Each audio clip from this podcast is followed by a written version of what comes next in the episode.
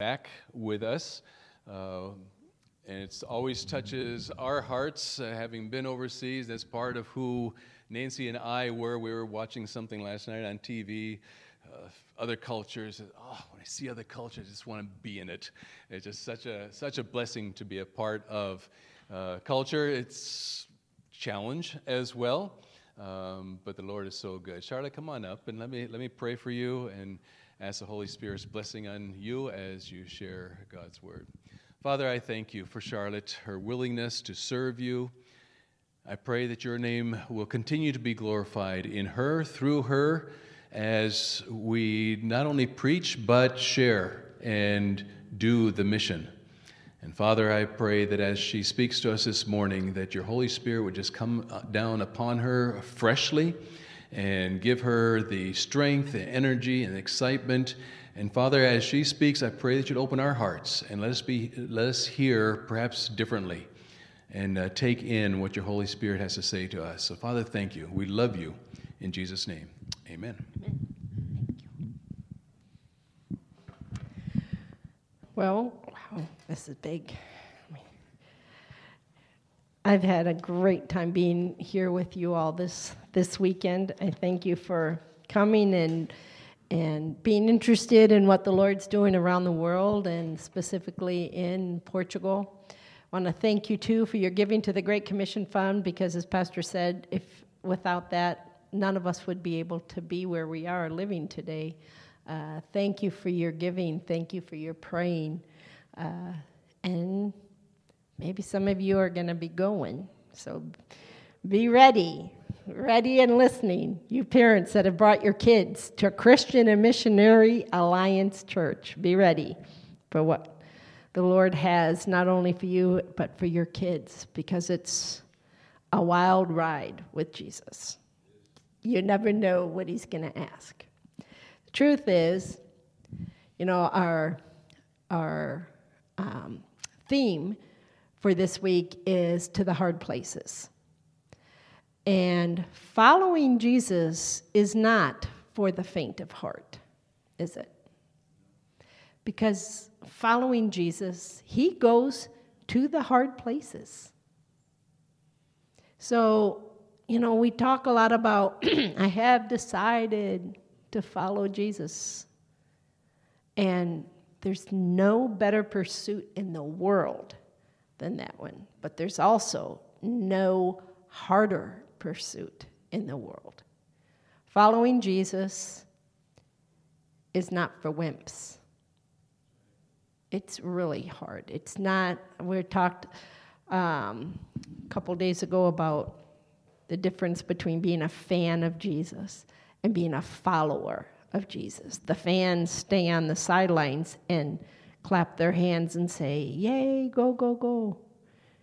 You know, a follower gives their life to Jesus and goes with him wherever he tells you to go.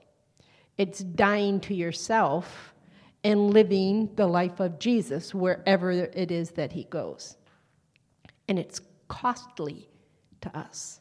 It costs us nothing, just our whole life. And what a wonderful thing that God wants my life it's incredible that He is willing to let me follow Him. Because sometimes, oh, I'm struggling to follow Jesus, to give it all. No, if we could just see how wonderful it is to follow Him, we're not giving up anything of worth when we give our life to Him, when we die to self and live to Jesus. Because He's got it all and I have nothing. You know, there's a, um, a verse in Psalm 27 4, one of my favorites, and it goes like this One thing I've asked of the Lord, and this is what I seek, that I may dwell in the house of the Lord all the days of my life, to gaze upon the beauty of the Lord and to meditate in his temple. To gaze upon the beauty of our Lord. Our Lord is dazzling, He's beautiful. It's our privilege to follow him. It's not a sacrifice to follow him. It's amazing that he invites us to follow him. I can assure you, Jesus did not win the lottery when I gave my life to him. I gained eternity when I gave my life to him. And I will go anywhere with him. Because just like King David said, one thing I seek, and that's to be in the presence of God every day, all the days of my life, so I can gaze on his beauty.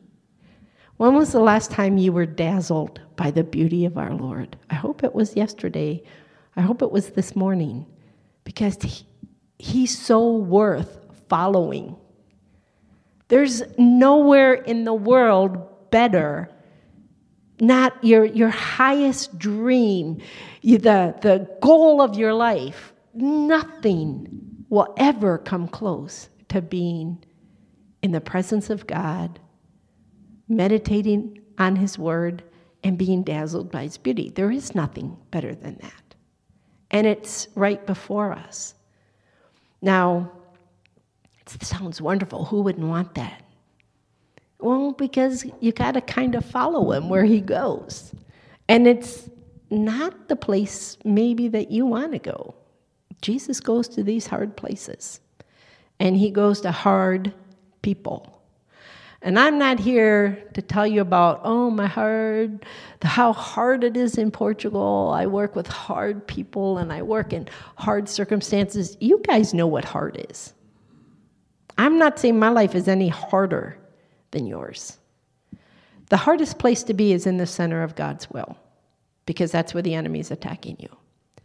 The best place to be is in the center of God's will, because that's where you can gaze upon the beauty of God. So it's like that whole the the irony of the kingdom of God, how wonderful it is and how hard it is. And we all live that reality every day. But Jesus is worth it. It's worth following Jesus, even when he takes us to the hard places and the hard people. You know, how many of you have hard people in your life? I asked this this morning.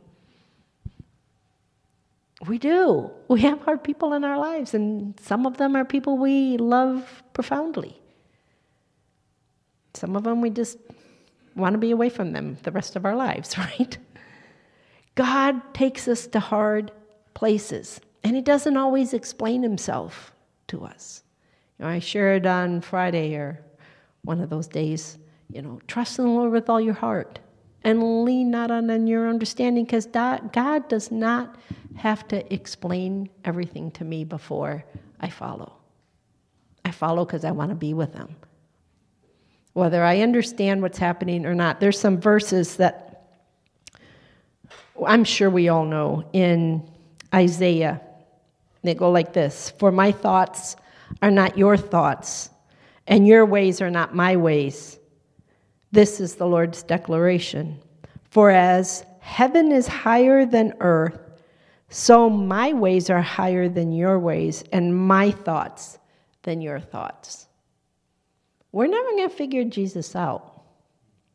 His thoughts are so much higher. When we study theology, the only way we can study theology is on our knees.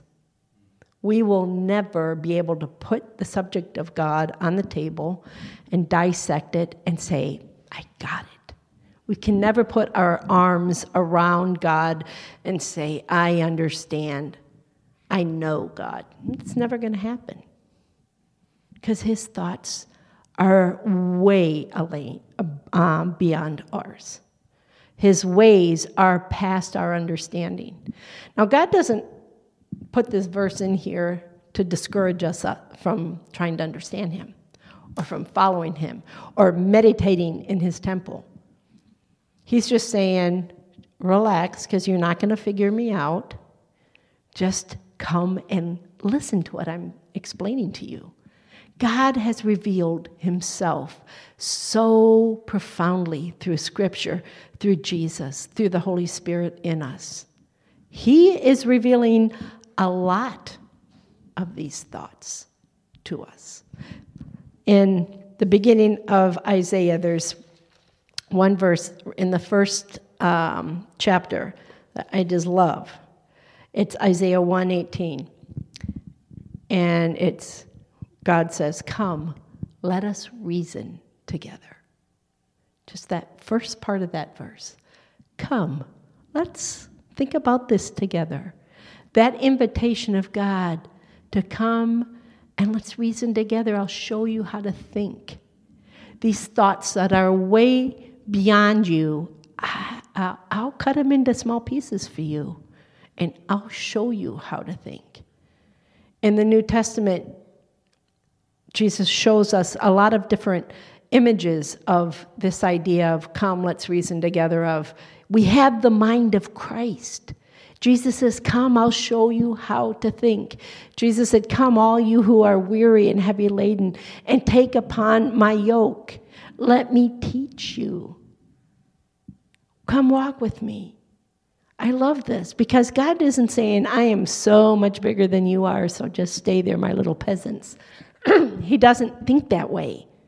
He says, You're never going to figure me out. Excuse me, I'm doing a no no, but I need to suck on one of these things. So I'm not gagging on you. He says, Come and listen to me, walk with me, work with me. I love that image of the yoke of Jesus showing us how to live, Jesus showing us how to think. In the end of the um, book of Habakkuk, there's this verse The Lord, my Lord, is my strength. He makes my feet like those of a deer and enables me to walk on mountain heights. He enables us to walk on mountain heights. He gives us the ability to think his thoughts. We have the mind of Christ. Let's not waste it. There's a whole ton of things that God wants to do in this world, and He's given us everything we need to do it. Let's not be afraid of the hard places to go, to the hard people, because God is dazzling, and they need to see him. They need to experience that peace that passes all understanding when you know Jesus. When you don't understand what's happening, but you trust him. And there's a peace that, that, that God gives us. People need to see Jesus. And they're not gonna unless we go, unless we go to those hard places. I just want to talk a little bit about the hard places that I have in Portugal.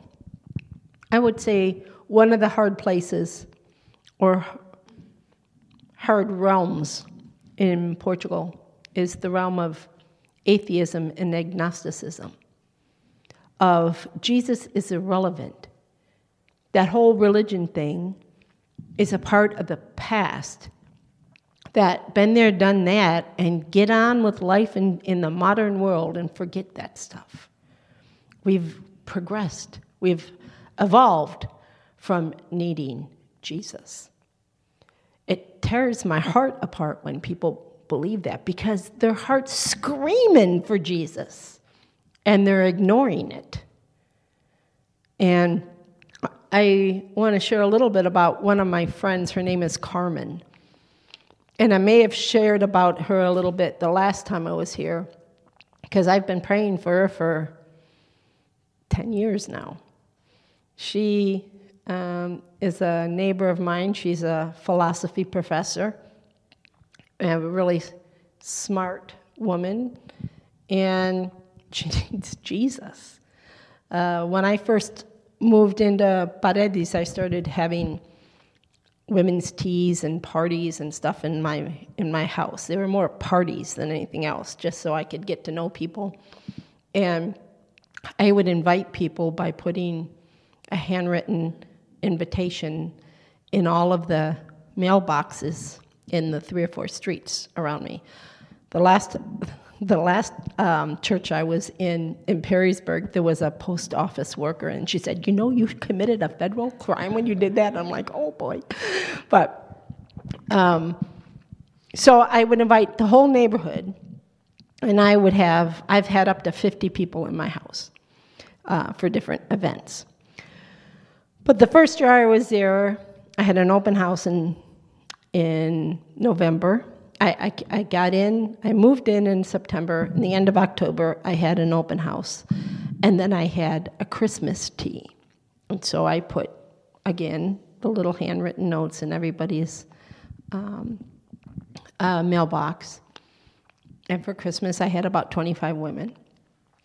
And then after the tea was over, um, I had a knock on my door. It's December, so it's cold outside. I had a knock on the door and it was Carmen. I had never met her before, a neighbor. She lives just three doors down. And she said, she had the invitation in her hand, and she did this I don't ever want to receive another one of these again. I'm like, oh, okay. I have nothing to do with religion. I am a um, philosophy professor, and I do not ever want to receive one of these again. Like, it has nothing to do with religion. You know, I'm trying to explain to her, no, I'm new here. Everybody knows I'm a missionary. I'm new here. I'm just trying to get to know people. There's nothing, there's no religion involved in these teas. We're just getting together. I want to get to know people and just, you know, trying to talk. And we just kept talking. I'm trying to convince her to come in the door because it's cold outside. And she's, no, I'm not coming in. But we just started talking and through, we talked for like 45 minutes at the door and she has studied um, St. Augustine from a philosophy uh, perspective. I've studied St. Augustine from a theological perspective.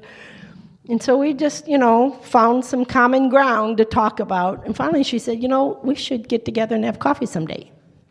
I'm like, yeah, that would be a great idea. So that was the beginning of a, a great friendship. I love her and still friends today. I had coffee with her just the day before I left in July.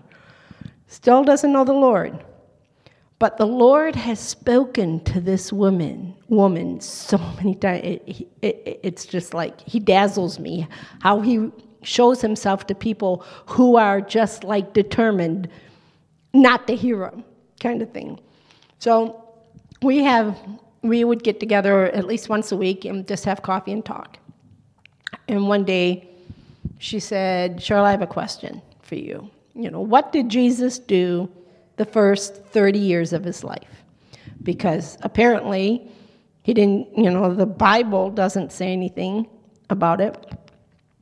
And I think, he, she said, I, I have an opinion. I said, Of course you do. So she said, I believe he went to India, got mystical teaching and then came back and proclaimed his supposed truth.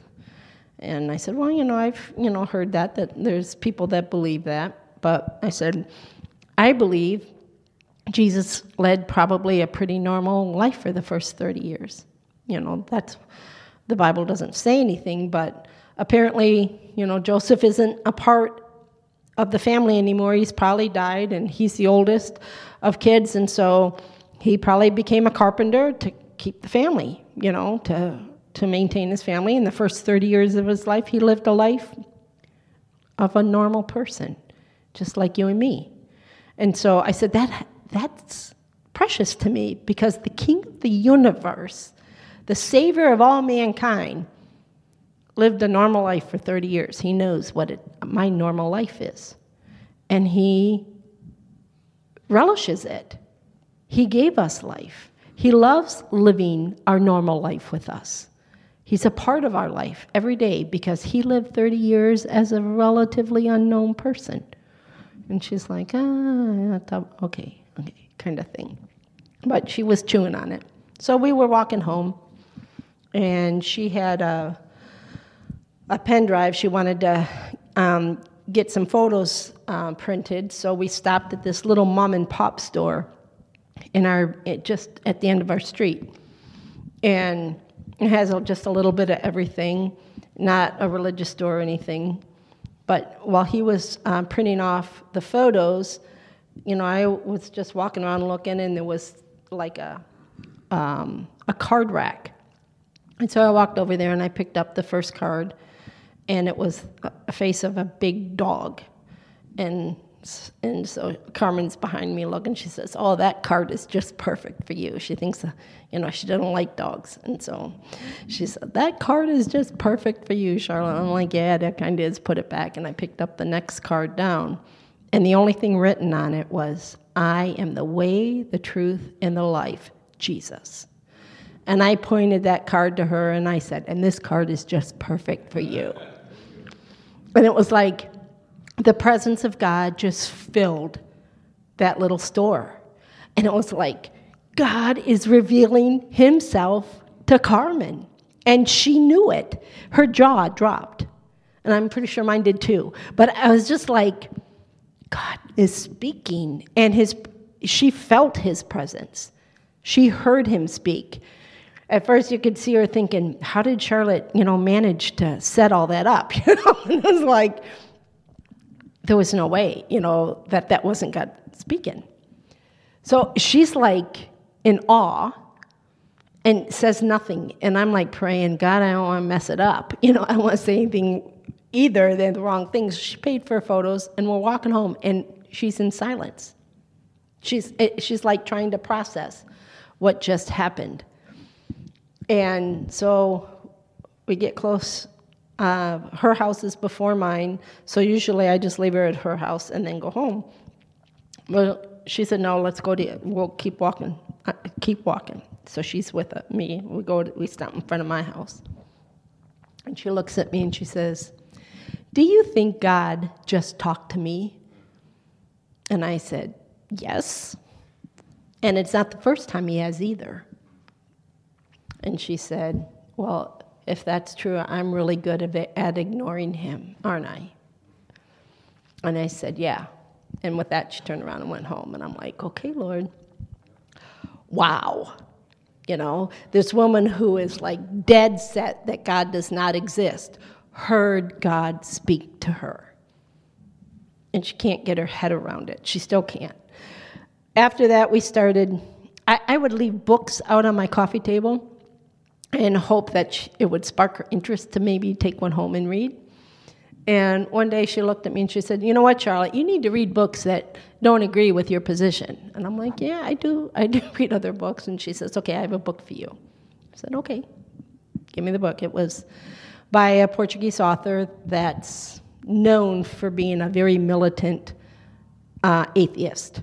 He's José Saramago is his name, and, and he's very celebrated um, Portuguese author.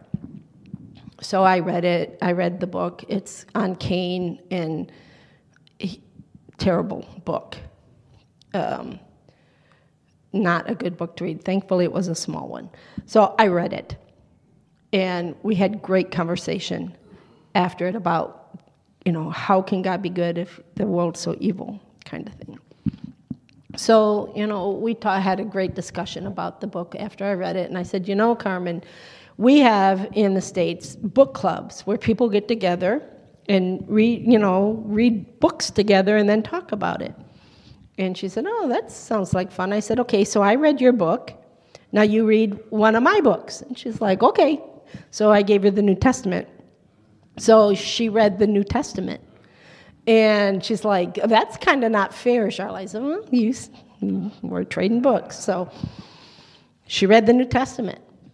And then we started a book club uh, with six of us from the neighborhood a banker and a psychiatrist and an exec- executive secretary, a marketer, all different kinds of people.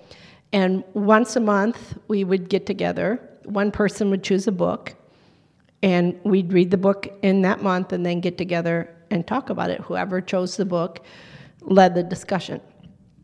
So, read a lot of really weird books, but every single conversation, and we did that, I don't know, five years maybe, four or five years, it ended with COVID. Um, not once did we have a meeting that Jesus was not discussed. And it wasn't because I insisted, it's because it came up, you know. And in one of them, the discussions, it was my turn. So every six months, I got to cho- choose the book. And so I chose once uh, The Pursuit of God by A.W. Tozer. I don't know if any of you have read it, it's one of my favorite books.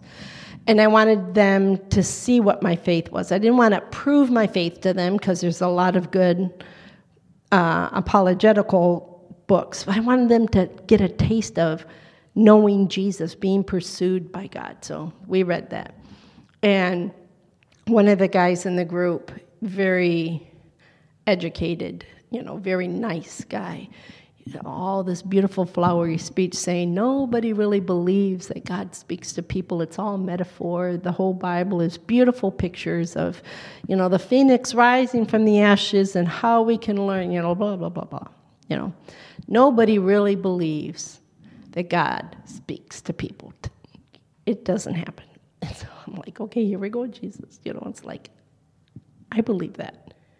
I believe that Jesus is the Son of God, that he literally lived a human life here as the Son of God and literally died and literally rose again. And he speaks to people today. And Jerome's very nice, so he's just like blown away but says nothing. And uh, I looked over at Carmen and I said, I know at least one time in your life that God spoke to you. And she kind of laughed and she said, Yeah, that's true. There was one time when I thought maybe there was a voice in the universe, is how she put it. God is speaking to this woman whose mind is afraid of being duped. But the truth is, she's already duped. And she needs desperately to hear Jesus, the voice of Jesus, and to believe in him. It's a hard place where she is. Her dad died a few years back, and she was close to her dad. And of all the people I've met, I think maybe her dad knew Jesus without, you know, being a Christian. He, whenever we would talk about the differences between Catholic Church and he always talked about Jesus. He prayed to Jesus. So I think, well, maybe, you know, Carmen's dad knows the Lord. But Carmen, when he died, she would weep, just weep, saying, I miss him. And I said, Carmen, doesn't your, your heart just scream that your dad exists somewhere else? That the worthiness of his life the fact of his existence should continue on. You know, the worth of the human being being made in the image of God gives us the hope of eternal life. Don't you desire that? And she's like, Yes, my heart screams for that. But it's all illusion, she says. It's like her heart is there, but her mind's saying, Nope, nope, nope, don't be duped because only fanatics say Jesus is coming back. Pray that Carmen would understand who Jesus is and be dazzled by him and say, I'll follow you anywhere, Jesus. We all sparkle a little different in Jesus' hands. I can't wait to see how Jesus shows himself through the life of, of Carmen. I can't wait to see her come to the Lord and hear how she hears from God because She's a great person. She already knows a ton of stuff about the Lord that she has rejected. But the minute she meets him, it'll be like Paul, who rejected all of that. But the minute, oh, he's real. And everything she has studied in philosophy will, about Jesus will start to make sense. And she can probably explain some things to me about it she is a hard person today, but I don't think it's going to be forever. Pray for her, pray for Carmen, that she would recognize truth and follow Jesus with all of her heart. Um, I want to share one more uh, hard place. And I've touched on it uh, a little bit. Hard people in dog rescue.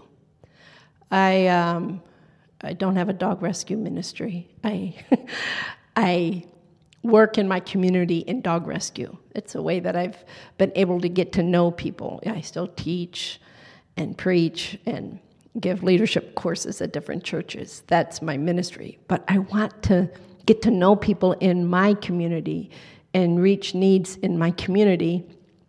And for about at least 10 years now, uh, the Lord has given me dog rescue as a volunteer um, to meet a lot of different people and be able to have a platform to share the gospel over and over and over again with people, to, to have relationship with people that need to hear about him. And uh, Diana and Ricardo are neighbors of mine. They have come to know the Lord. And that's a long story that I can share with you on another time. They know the Lord today because we loved animals together. We were able to spend time with each other. They heard the gospel over and over and over again because of the common love of dogs created a common love for Jesus that we have today. I love to see how, Je- how the Lord works. Pastor was talking this morning about Joe Keel, who loves fashion and color and, you know, makeup and, you know, combining your clothes just right in the color that suits you. She's always loved that kind of stuff.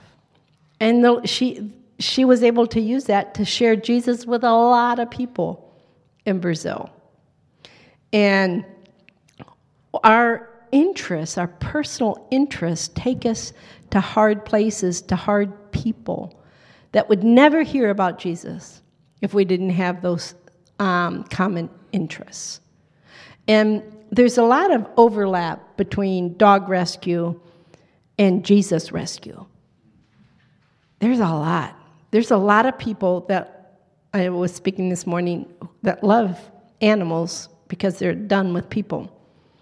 They've been hurt a lot by people, or they've hurt enough people that people don't want anything to do with them. So they give themselves to animals. And they invest a lot of money in saving animals. And most of the people that I know in dog rescue would do anything to rescue a dog.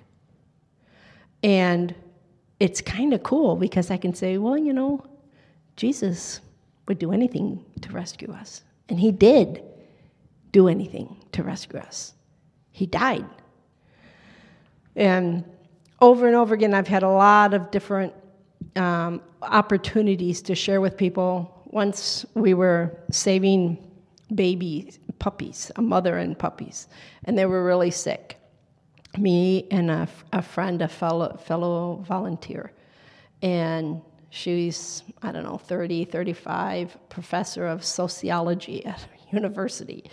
And we went to get these puppies to take them to the vet. And as we were putting them in the car, I had one puppy and it died in my arms, this little puppy. And here are two grown women crying over this dead little puppy. And we, you know, dug a hole at the, um, at the shelter and buried this puppy raptor in a, in, a, in a blanket and buried this. And as we buried this little puppy, she said, So, Charlotte, what do you believe in life after death?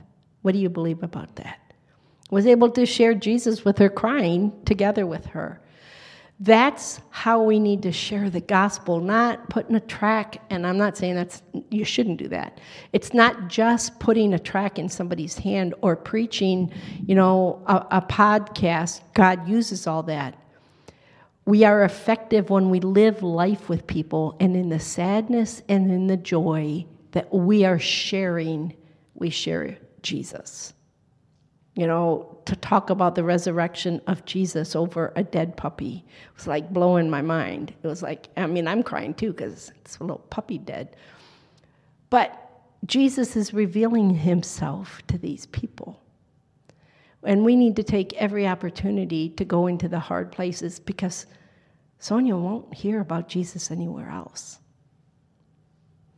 Uh, one, one week, uh, we got um, a call from a neighborhood. Uh, somebody called and said, There's a loose dog. He's really sick. He's mangy, and we don't want him with our kids and with our dogs. So would you come and get him? And they called, actually called three different rescues from different cities to come and get this dog. And nobody could get him, nobody could trap him. Well, one Saturday afternoon, they called us and said, We have cornered him, and you can come, and we know you can get him.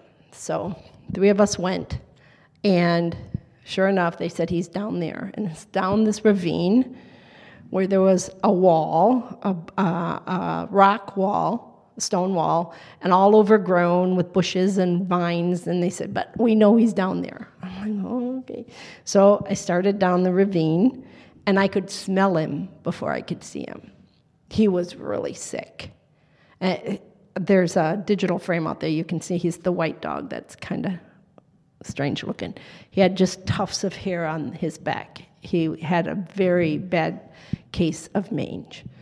He was really sick. And as I got closer to him, I could smell him. He was stinky and he was snarling. He did not want anyone close to him.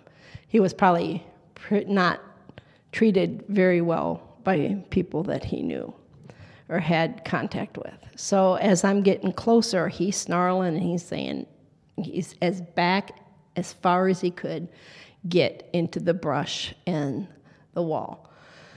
So I reached down to get him, and he actually bit me uh, as I'm reaching down to get him and pull him out.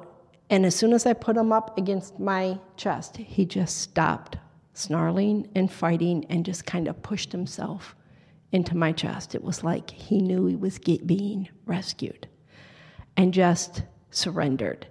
And it was a beautiful moment. All of us started crying. It's like this dog knows he's being rescued.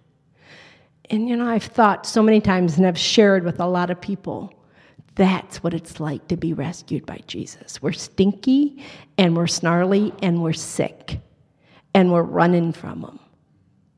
But the moment Jesus puts his arms around us, everything changes. When we know Jesus is rescuing me, it's all true. Imagine Apostle Paul when Jesus appeared to him and said, Why are you persecuting me? He said, Who are you? I'm Jesus. Oh, oh my. He was being rescued.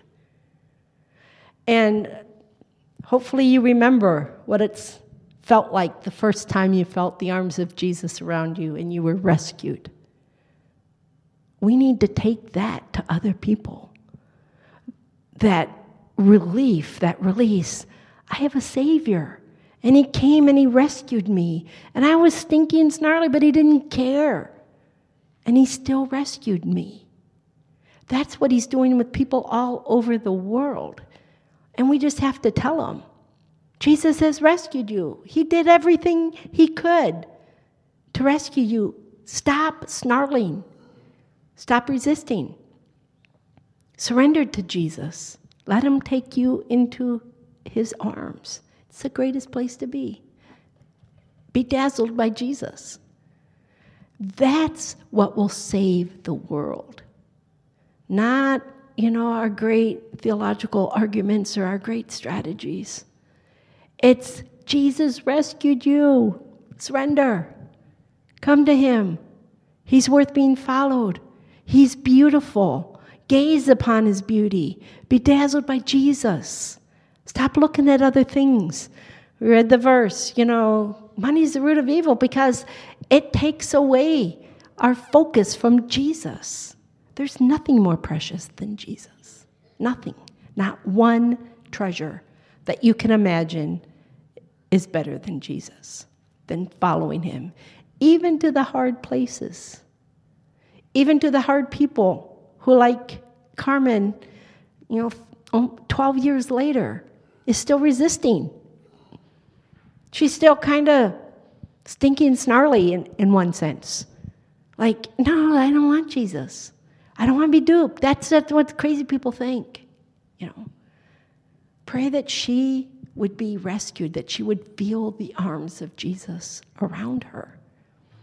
And I pray for you guys in your hard places because I know you have them.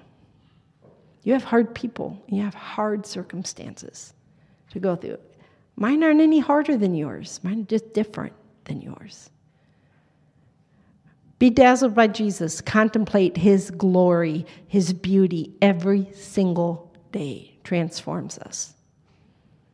Feel his arms around you. Remember, I've been rescued. I was thinking snarly too. And Jesus rescued me. Don't ever lose the wonder and the awesomeness that Jesus rescued you specifically. And then take that, that belief, that love to other people.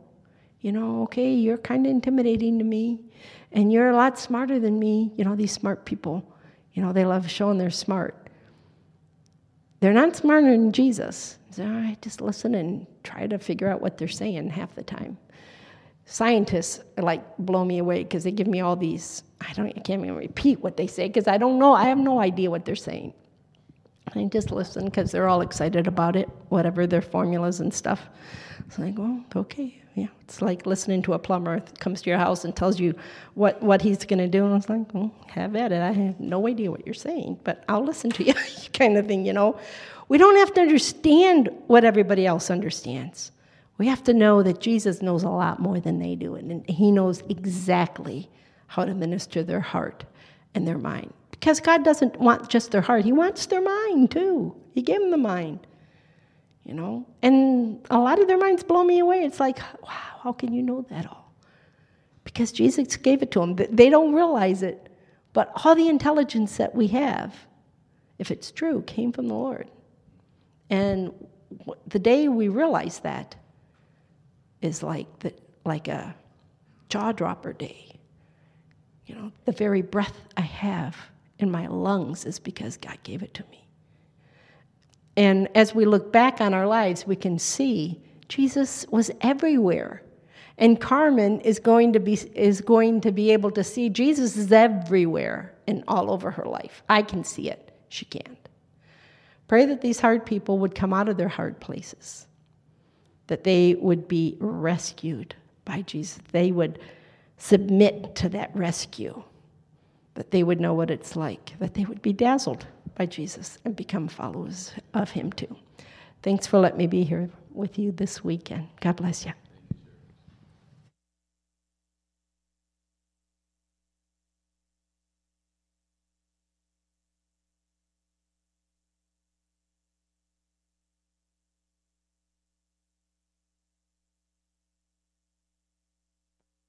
Let's stand